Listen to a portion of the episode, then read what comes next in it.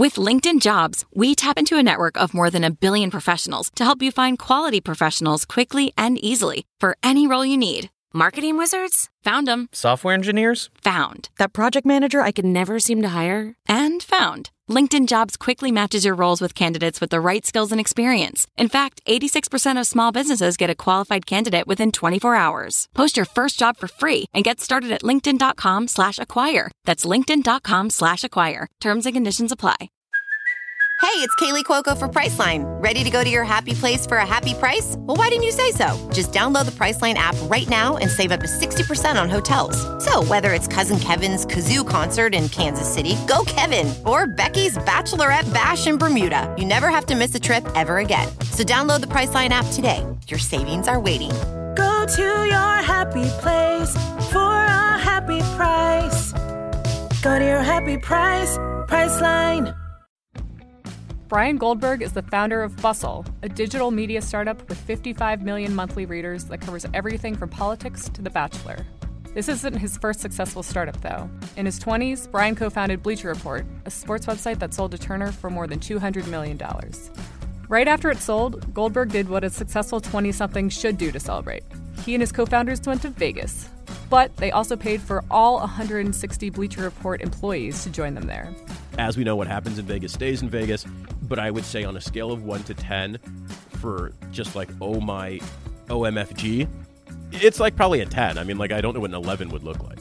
While Goldberg wouldn't reveal exactly what happened in Vegas, he did reveal tips and tricks he's used to become a successful businessman twice. Bryan joins us in this episode of Success How I Did It, a Business Insider podcast about inspiring people and the career paths that took them to the top. I'm your host and Business Insider's U.S. Editor in Chief, Alyson Shontell. We have Bryan Goldberg, CEO and founder of Bustle, with us today. He also, in a previous lifetime, founded Bleacher Report with three middle school friends, mm-hmm. sold it for $200 million plus. And Bryan, you've been doing this for a decade now. You've been a founder for a decade. Yes, over a decade, which is which is a long time. Um, I think a decade is the first time I'll say I've been doing this for a long time. And in the case of digital media specifically, it's it's really for most of digital media's existence. So um, I could, I could say that's one thing I was early in, and, and it has changed a lot, and it's continuing to change even more. So, um, and as long as I'm in the game here, um, there's there's more to learn and more to more to build and more to do. Cool. So, well, first off, let's start out by asking you, mm-hmm. what is Bustle mm-hmm. for people who don't know, and where is it now? How many? Sure. Sheesh. What's the viewership? Sure. I know it's a, we're on a business podcast, so people uh, want numbers. Uh, so, Bustle is um, not only the largest uh, media property in the United States aimed at young women. Um, also a platform for young women. We are, um, in terms of numbers, January 55 million uh, monthly unique visitors uh, coming to read our content in news, in entertainment, in lifestyle, fashion, and beauty. Uh, we, is any of that from the Trump bump? There has been a Trump bump. Um, we, or is it the Bachelor bump? Because you uh, guys both, cover that a lot. Both. It's very, very good question. Um, we in the month of January, we had many millions of people coming to the site for both of those topics. I'd say those were probably the two uh, the two biggest draws, and I think that that dichotomy between you know really smart, insightful content about news and politics, as well as probably some of the best bachelor coverage you're ever going to find.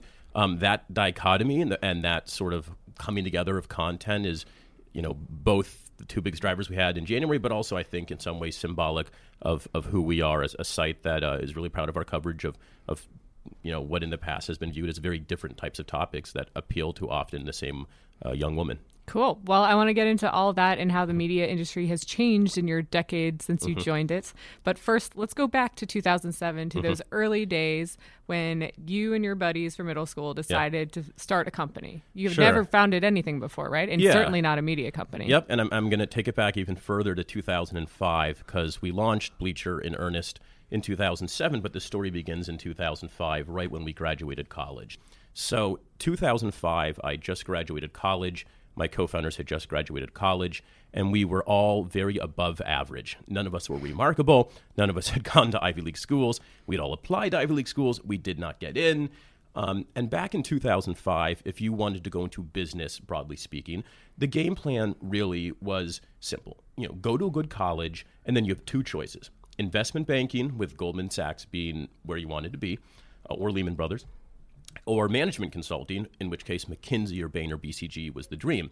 And when I graduated college in 2005, I did one of those two paths. I my started going down the path of management consulting. The plan was to get an MBA. And for most people like me or my co-founders, the first decade of your career, banking, consulting, business school, then back into banking consulting, was, was really prescribed. And shortly after college, we had this idea to start a dot com. That's what that, that's what we said in those days. I want to launch a, a website, a dot com, uh, around sports, and people thought this was so stupid. And the people I was talking to, of course, were you know college friends, people I worked with in consulting, people who you know presumed I was going to go the MBA path. And they basically said, "This is yesterday's dream. This is so. Th- this is so like nostalgic of you to go think you can start a website in the year 2005. I mean, the the, the dot com disaster was, you know, four or five years gone and and banking was so hot and people really thought that I was chasing yesterday's dream. Um, and these same people, by the way, seven years later had graduated from Harvard Business School and were quitting their jobs at Goldman to go start startups. And you know, by 2012, it wasn't too late, but a lot more crowded. Those few years after 9/11 and, and before Lehman Brothers really were this dead period. There were no venture capital firms throwing out money. Uh, they were pretty much dry. Incubators didn't yet exist. And so we had this idea in 2005, and we really spent two years. Well, that's a year after Facebook launched. So It there was. was some stuff brewing, but you're right. It Well, was, yeah, quiet. look it was kind of dead. It was it was Facebook, and you know what's funny is in two, uh, if you were to say 2005, 2006, what was the company that got people excited? Y- you think it's Facebook, and you think about the Google IPO. The the one that actually got people excited was Digg. And in 2006, there was this picture of Kevin Rose on the cover of Business Week. I think I think Sarah Lacy wrote that article. And uh, what's you know what's also memorable is Kevin Rose on the cover giving a thumbs up, and it, you know how this kid made 60 million dollars in 18 months. And really, for I think people starting companies in that time period, that was sort of the oh my god. I mean, we knew that Facebook was going to be huge. We knew that that was once in a decade, lightning in a bottle, and we knew Google was the same thing a decade earlier. But the thing that was just like, hey, you can go do this, like regular guys can go launch a cool Web 2.0 idea, was definitely Digg around 2005, 2006. And that's what really made us say to ourselves, "Oh my God, we have this great idea. Let's go get this off the ground. We have this business plan and this dream." And I love that you had a business plan. We had a business such plan. a rookie startup move. I feel like It was. I mean, it was. It was. It was sketched based on the business plans I learned about. I'd taken competitive strategy in college, a very sort of pre MBA course for what was supposed to be a very pre MBA life, and we had a, a four or five page business plan, competitive advantage, differentiation. You know, A SWOT analysis. User. We could have done a SWOT analysis. We could have done a Porter's five forces, and I think I did a Porter's five forces analysis and showed it to my dad, who did get a Harvard MBA. And but but you know the what's, what I love about Bleacher Report, and it's the same thing I love about Bustle, is I think the original game plan was very true, and and I give all the credit in the world to those who pivot. But Bleacher Report's game plan, if you found that business plan from 2005, 2006, which we cannot find sadly, uh, but if someone ever dug it up, my mom might have it, so I have to ask. But if we ever found it, you would look at that and you look at Bleacher Report today in 2017, and you'd say, you know what, it's not identical, but it's pretty damn close. And, and the same thing for Bustle. So. Um, so I look back at that time and look, our founding story is a lot like everyone else's. You know, a group of guys got together with this cool idea. We wanted to go do it. We talked about it over beers, and 99.99% of the time, people sober up the next day, forget about it, and then years later at, at a birthday or bachelor party, they go, "Eh, "Remember that idea we had that we never did?" That was Bleacher Report, except we actually did it. Take me back to those early days. You're a first time founder. All of you kind of stumble into media Mm-hmm. Yeah. Mm-hmm. after this drinks meeting that you then Yeah. sober up and decide to do. Uh, how are you welcomed into the startup community? You didn't go to Ivy's. Yeah. You have no experience in this, and VCs weren't really investing. Exactly, and, and frankly, we kind of stayed out of the parties. Ba- you know, back in San Francisco around 2007, 2008, it, it was a pretty small community. Um, people will remember it sort of very romantically. Oh, there weren't a lot of people, but every idea had a chance, and you know, y- y- you'd be having drinks with the Airbnb guys and drinks with the Twitter guys, and, and some of that was true, but we weren't hanging out with them. Even though we, we went and raised money from tech investors, and, and frankly, you had to raise money from tech investors, and you had to sort of say this is about technology. Back from between 2007 and maybe 2011, you couldn't go raise money as a media company because no media company had ever been sold for anything valuable. And so you had to say, this is about tech. And you always have to begin every VC pitch by saying, oh, we're not a media company. This isn't about advertising. This is about technology, which was, which was complete bullshit. But you know what? It got the job done. And you, you have to live one day at a time. Uh, technology is important to media, it still is. But it wasn't until about 2010 that we really kind of looked in the mirror and said, hey, wait a minute this is a media company. We are a media company. And then when Huffington Post was purchased for hundreds of millions of dollars in 2010, we got to be a lot more sort of out about it and say, hey, we are a media company. We're building this. So we, you know, we were in the right place in the right time. We were in San Francisco, Silicon Valley, 07, 08 when there was a lot of opportunity and, and, and the world started to heat up, but we weren't scenesters. So how did you you had four co 4 mm-hmm. founder, mm-hmm. four co-founders including mm-hmm. you. How mm-hmm. did you all split up the business and how did you start growing it and when did you know that you mm-hmm. had something on your hands? Did it yeah, take a long time? It, it took I mean it took years until we all had a, a quote unquote role. Uh, we were all critical. People say to me, you know, which co-founder was the most important and I say to them, well, asking me which co-founder was most important is as pointless as asking me, you know, would you rather live without a heart or lungs? You're dead either way. And without my co-founders, this wouldn't have happened. And I think you've met two of my co-founders, Dave Nemetz and Dave Finocchio. You, you know, you know they are. We're, all, we're actually pretty similar guys. We all did different things in the beginning. I was the head of tech. I got the website up. I managed the engineers, which in hindsight is preposterous because I can't write a line of code. But I was the geekiest.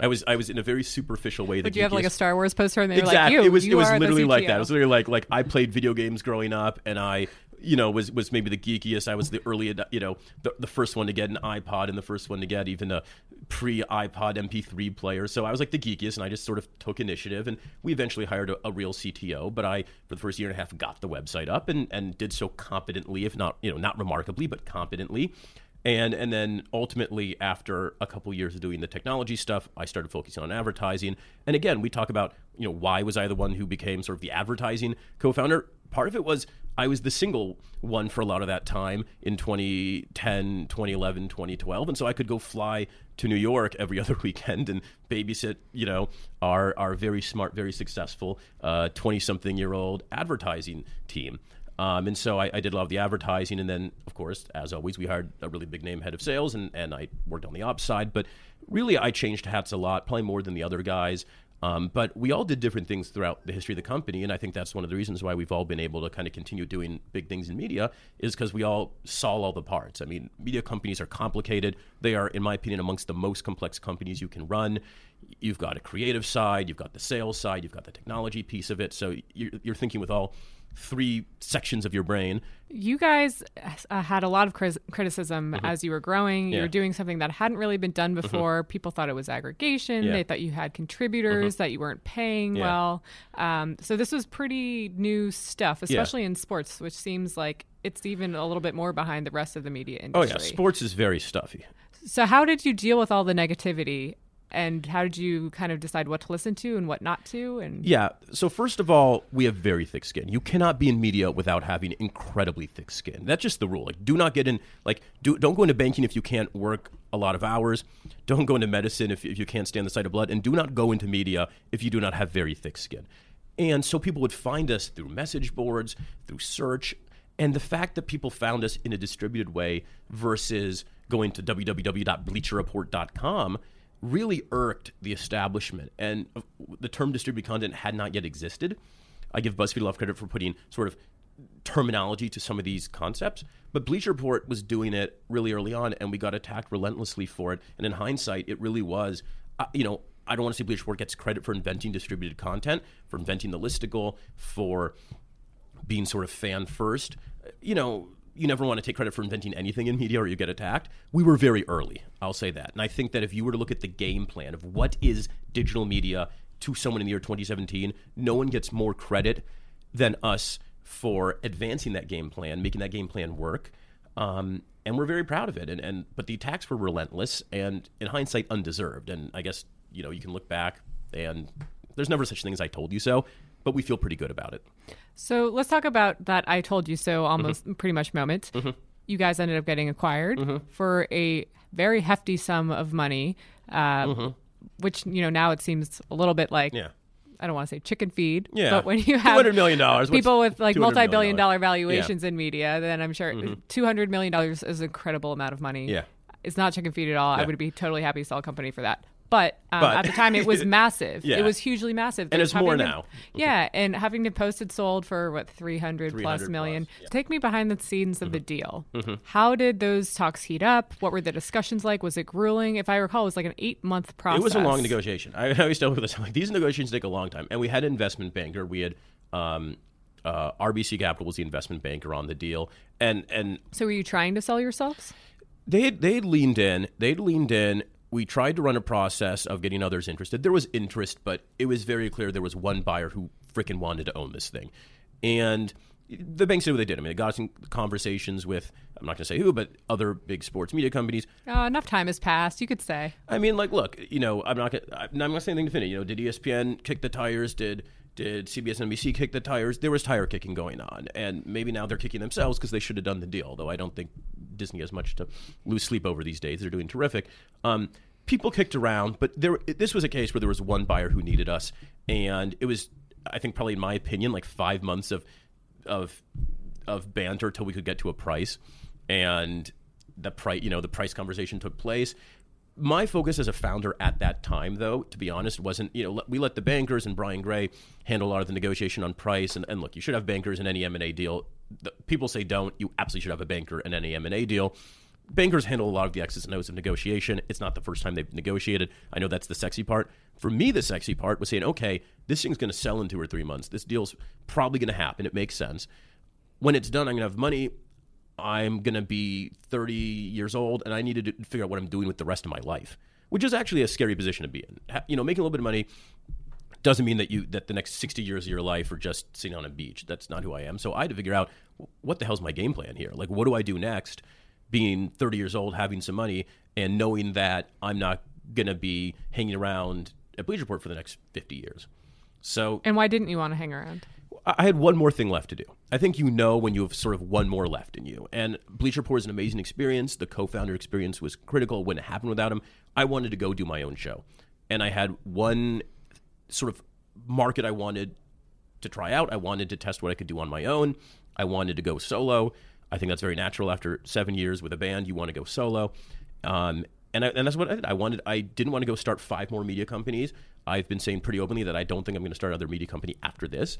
Um, I wanted to go solo and kind of see it through, and and build something on my own. So before we go into that, Mm-hmm. uh, you all sold the company, and you and your co-founders went to Vegas. Oh, oh Tell me about the Vegas trip.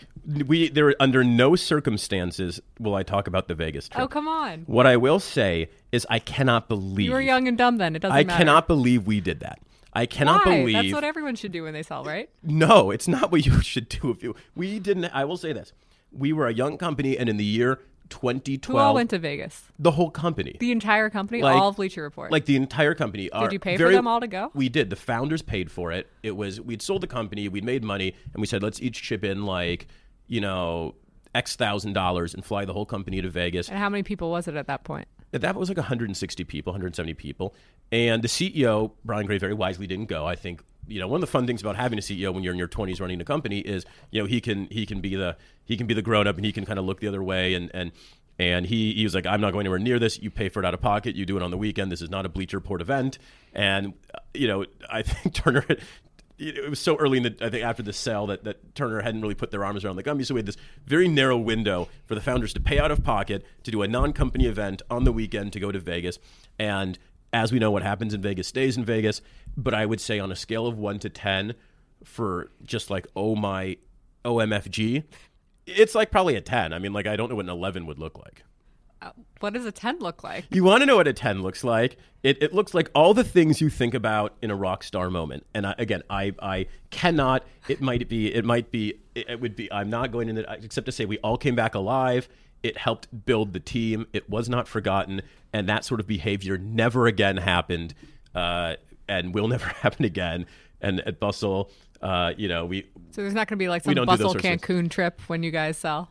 If we sell Bustle, I'm- I do not. I hate to say it, and, I'm, and, there- and my team at Bustle is going to hear this podcast and be like, "Well, wait a minute, Bleacher Report got to do a Vegas trip. Why don't we?" And I'm going to say, "You know what? Because I was young then, and I'm old now, and old, boring, stodgy Bryan in his mid 30s is not going to do a trip to Vegas." Because it's just not the right thing to do. It's uh-huh. just you can't do it. Like I'm, I'm, I'm beet red right now. Thank God this is a podcast because because it was you just can't do those sorts of things. Not in the year 20, 17, 2018, 2019, whatever it turns out to be. Well, not with social media there to capture it all. Exactly. We, I mean, Twitter existed, but things were different back then. Ready to elevate your home? Picture this central heating, a cozy fireplace, or your dream walk in closet. Build a backyard oasis, go green with solar panels, or start a business. It's all possible with Figure's home equity line of credit. Unlock up to $400,000. Apply online in five minutes. Funding in as little as five days. Head to figure.com and transform your home. Figure Lending LLC, DBA Figure, Equal Opportunity Lender, NMLS 1717824. Terms and conditions apply. Visit figure.com for more information. For licensing information, go to www.nmlsconsumeraccess.org. A new year is a new chance to focus on you. You're probably already picturing yourself struggling at the gym, but not all self help has to mean suffering. Squeeze.com is making it easier than ever to elevate your wellness by delivering a juice cleanse right to your doorstep. It's the easiest juice cleanse you'll ever do that may aid in weight loss, eliminating bloating, clearing your skin, boosting your energy levels, improving sleep, and breaking bad eating habits. Meet all your health goals from the comfort of your home. Get free same day local delivery or fast free delivery nationwide with code WONDERY today at squeezed.com. So tell me uh, what. Okay, so old stodgy Bryan Yes. has now founded Bustle. Yes. You guys have 55 million readers to your site, which is pretty incredible because now Mm-hmm. everything seems to be distributed. So let's talk about um, your launch a little bit Mm-hmm. Yep. because it was sort of infamous. I know you've talked about it a lot, but uh, there was a PR debacle. Yep. You came out, pissed a lot of people off. Said, Well, I do that Bryan. sometimes. I piss people off. Yeah, well, you got a reaction. Like said, you said, "I'm Bryan skin." Goldberg, Mhm. and I'm going to basically start the first women's site ever." Of which every other woman in media was like, "What the hell, Bryan?" So Yeah. talk about that. Well, I do think, you know, broadly speaking in media, you do want to make noise. You do want to be noticed. You do want to be loud. You do want to be provocative, but you want to keep it under control and you don't want to piss people off. I I don't believe that all, all attention, all press is good press. It's true up to a certain point, but if everyone's yelling at you and, and throwing rocks at you and criticizing you, then you've gone too far.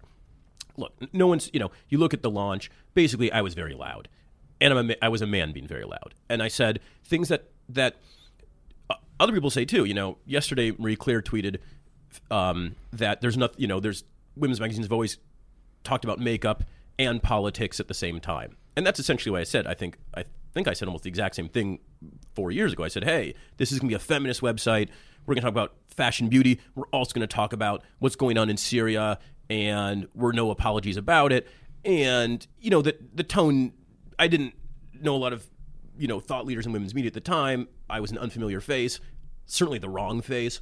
So sort of this this dude, uh, this you know, and, and frankly, image wise, you know, identity wise, you know, this young white cisgender male who's made money talking about rocking the world and changing the world and talking about women's media. It, it wasn't a great image. It wasn't a great look. And and in hindsight, I would have handled it differently and and and didn't really want to piss people off. It came from a very sincere place. Like I really was excited about going to market, raising all this money, and launching a feminist publication. Um, you know, but that excitement came from the right place, but it pissed everyone off. Um, and so my general advice is look, be loud, make a lot of noise. In media, you have to be noticed. You know, do it. There's different ways to do it. Um, the great story, though, in the end is you look back four years, and one, I'm friends with a lot of the people who were my initial critics. Uh, so it was a great way to meet people. It's not how you should always meet people, but it's how you get, you know, it's one way to meet people. So okay, so the launch could have gone better, Mm-hmm. but you did get a lot of traffic out of it, and very quickly it seemed like you guys had gained some traction. Um, one thing that I thought was notable is you did get this money from the Mm-hmm. sale of Bleacher Report, and yet you decided to raise a big round Yeah. for starting this company. So Yeah. what what made you decide to rather than just do it with your own money and keep 100% of the Mm-hmm. pie, split it up with VCs? we, we- I put a lot of money into it. I mean, I put, you know, I, I made a good amount of money on, on Bleacher Report, but it wasn't like, you know, it wasn't what you might picture. And I owned a very small single digit percentage of the company when we sold it for 200 million. So you Well, there were four founders. You Four guys founders. raised We tens raised of millions of dollars. during recessions. I mean, I owned a very small slice by the end. So I had made money, but Were there four founders or three? uh, four original founders, three when we sold the company. And Oh, drama. well, different story, different day. Um, so we, you know, I owned a few percent of the company. We sold it, and so I made money. But, but, and I put, you know, several hundred thousand dollars of my money and, and my family as well. So we put a lot of money into it. But to start these companies, in my opinion, you you do need to raise at least twenty or thirty million dollars. And usually you can't raise that on day one. So you got to go raise five or six, and then prove that you know what you're doing and get some traction. And then VCs will follow with, you know, a Series B or Series C check, give you get you to twenty or thirty million. Media companies require scale. You know, but you know, Bustle has only raised, and I'm doing little air quotes here, only raised I think $37 million. That's nothing compared to our peers at BuzzFeed or Vox or Refinery 29 who have raised hundreds of millions of dollars. So I knew that when we raised, you know, 6 million plus in the beginning, that that was only the first step and that we'd have to raise tens of million more just to have a seat at the table. So I, you know, between myself, and my family, and everyone, we put in close to a million dollars. It's a lot of money for me. It's a lot of money for my family. We're not, you know, we're not, you know, that rich here. So, so it was a lot. It was a big bet, and and it was a pretty gutsy bet. And I think that's one of the reasons investors got excited is because I said, look, I'm putting a big percentage of my net worth into this company because I believe in it, and nothing will bring investors to the table faster than when you put your own money into something. And, and frankly, if you don't, it's a red flag. Great. Um, so, okay, so now this is your first time mm-hmm. as CEO. Mm-hmm. How have you navigated that mm-hmm. process? Mm-hmm. What have you learned about yeah. being a CEO? What's yeah. surprising about it? Yeah, I mean, it's and it, it, you know, it's it's first of all, it's a lot of fun. I, I do like you know, I think I've succeeded in this capacity, and it's a different capacity than being sort of the founder. Um, being a media CEO is a very specific type of CEO. And there are a lot of media CEOs who are unsuccessful, very few who are successful. And if you want to know how to be a successful media CEO, I will tell you right now. And then you can apply this framework. You can look at everyone who's succeeded and failed, and this framework works every time. The job of a media CEO is to balance three power bases your editorial power base, your sales and marketing power base, and then your tech and operations power base. And if you ever let one of those three gain hegemony over the other, your company will fail. Think of it as a three legged stool. If one leg gets too long, you will fall off the stool and you will crack your head open. I mean, if you look at most digital media companies, the CEO came out of one of those three camps. You know, at some media companies, it's tech. At some media companies, it was founded by sort of a tech a techie person and they think that data and A/B testing and headline manipulation is the key to success. And you know they want to see the data, data, data. And and the editors are saying, you know, this isn't just about data. And the sales team saying, hey, there's a lot of art and science to this. And and I've seen a lot of media companies that are too techy, and they fail for that reason.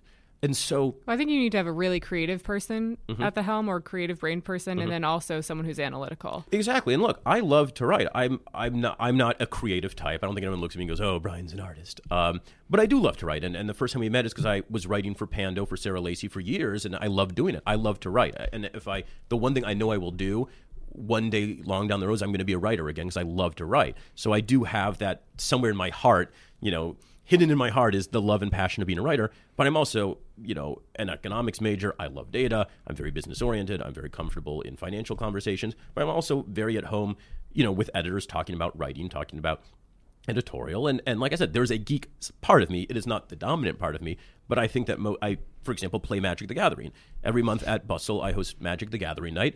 I don't even. What is that? You don't know what Magic the Gathering no, is? No. Really? Yeah, I'm sorry. No. Okay. like if there were if if there were a studio audience, I'll be laughing. You know what Magic the Gathering is? It's it is the it is the ostensibly the nerdiest thing. It's like it's like a, a wizardry card game okay. where you you know you have ogres and and goblins and and vampires and they're battling it out. You play it's, this at Bustle? I play it at my house, and Bustle, all Bustlers are invited to come play it with me. It's like the nerdiest thing ever. It's so nerdy that I played it all my life, but like when I was in high school, I had to stop playing it because like I was just embarrassed because I was a high schooler and I cared what people thought. Um, I still play, play, the game now. I'm very open about it. It's like it is, but truly, it's like the geekiest thing ever, and I love it. I'm proud of it, and I go to tournaments, and so I you do go, have. Wait, do you play in the tournaments?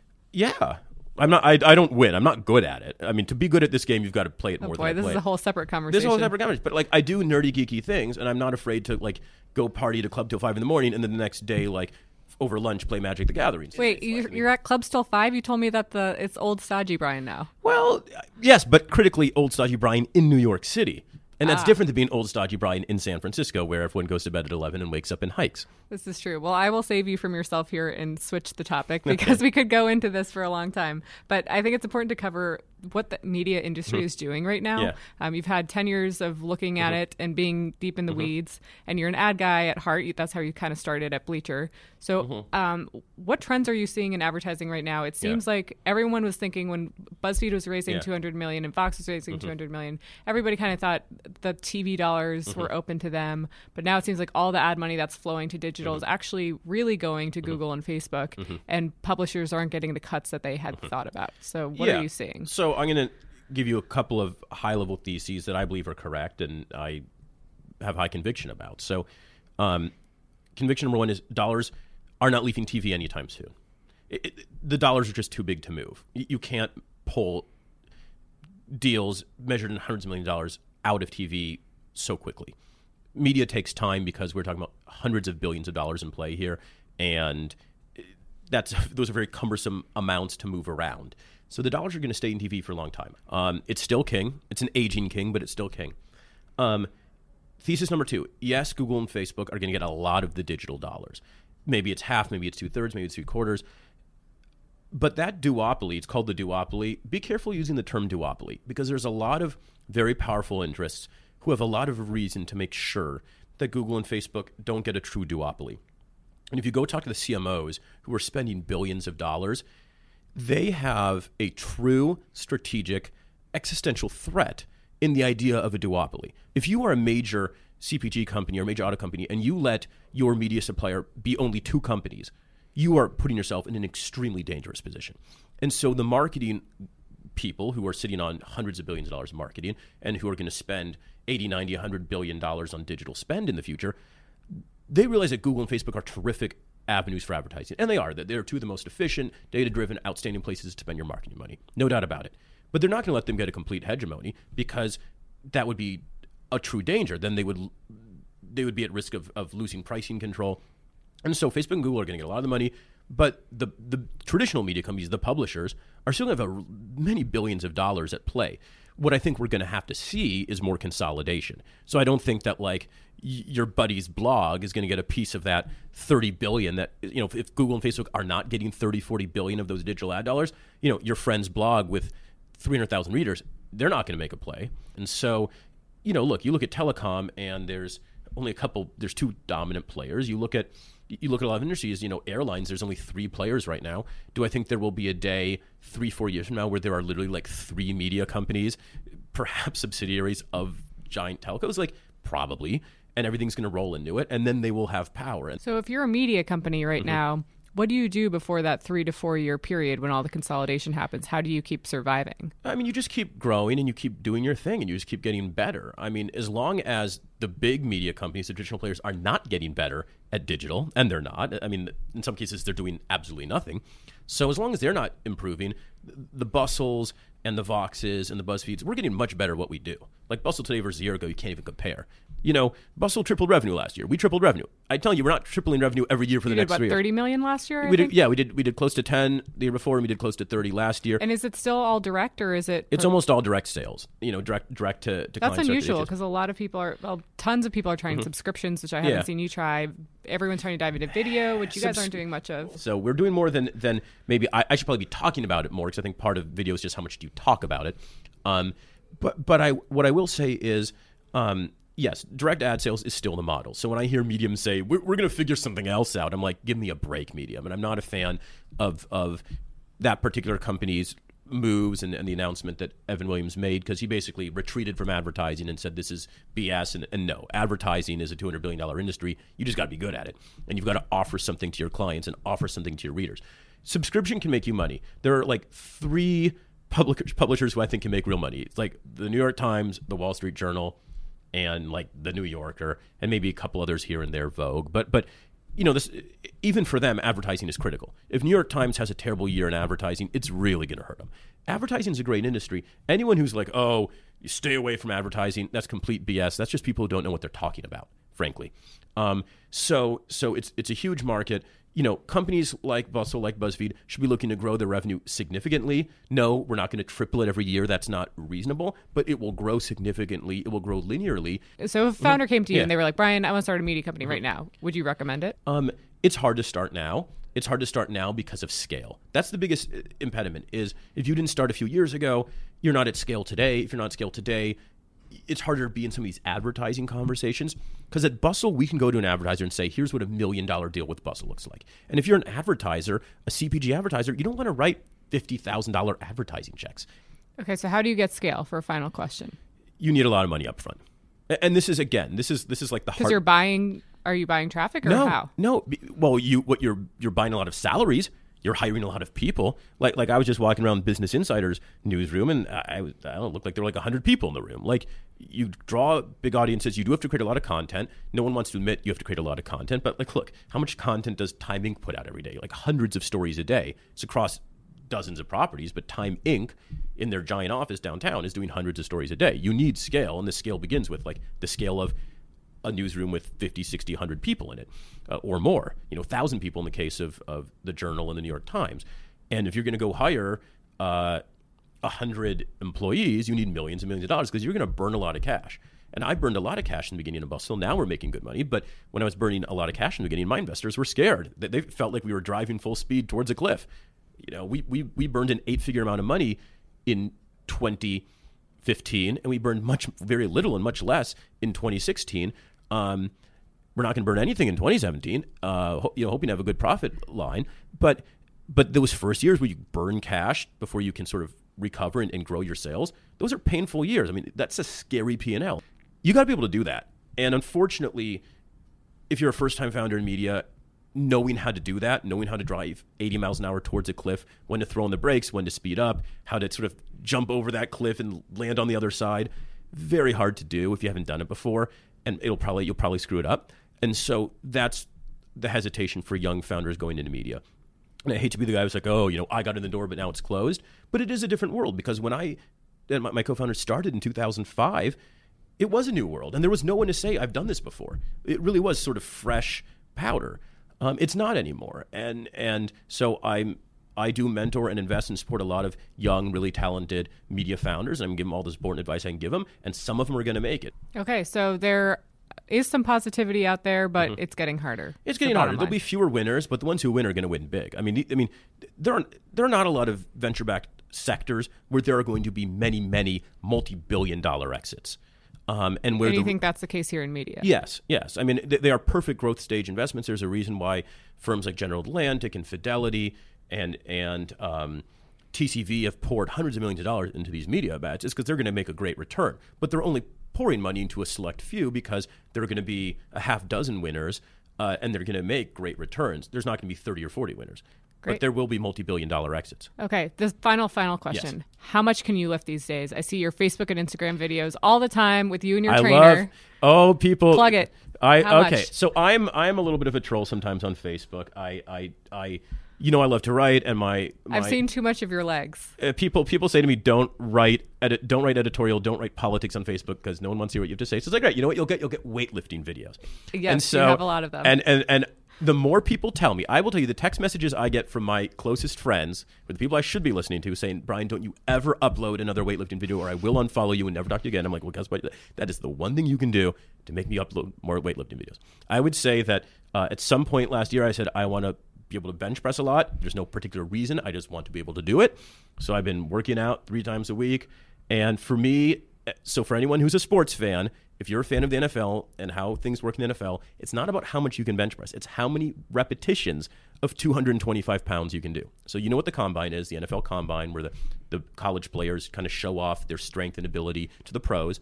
And the, the great strength test in the NFL combine is how many times can you lift 225 pounds in a bench press? Uh, that's that's exactly two plates on each side of the bell, and I think the record's probably like in the NFL is like 30 something. Uh, if you can do 10, even in the NFL, you know, at certain positions, 10 means like you're in the conversation. I can almost do 10. So I will never get to 20. I will probably never get to 15. But my goal before I'm done is to be able to do 14 repetitions of 225. If I can do it, it will be filmed. It will be streamed on Facebook Live. You can all watch it. Just what I wanna see. Just what you want to see. Every few weeks, I really go for it. And I'm like, this is going to be the day. And I set up the little Facebook Live and I try to do it. And that's when I always fail. but there we uh, you will get the Viral videos. material. And once I can do 14 reps of 225, you will never see it again. And then I'll gain all the weight back. All right, all right. Well, great. Thank you so much, Bryan. Thanks, this we really fun. appreciate having you. Good, good chat. Good chat.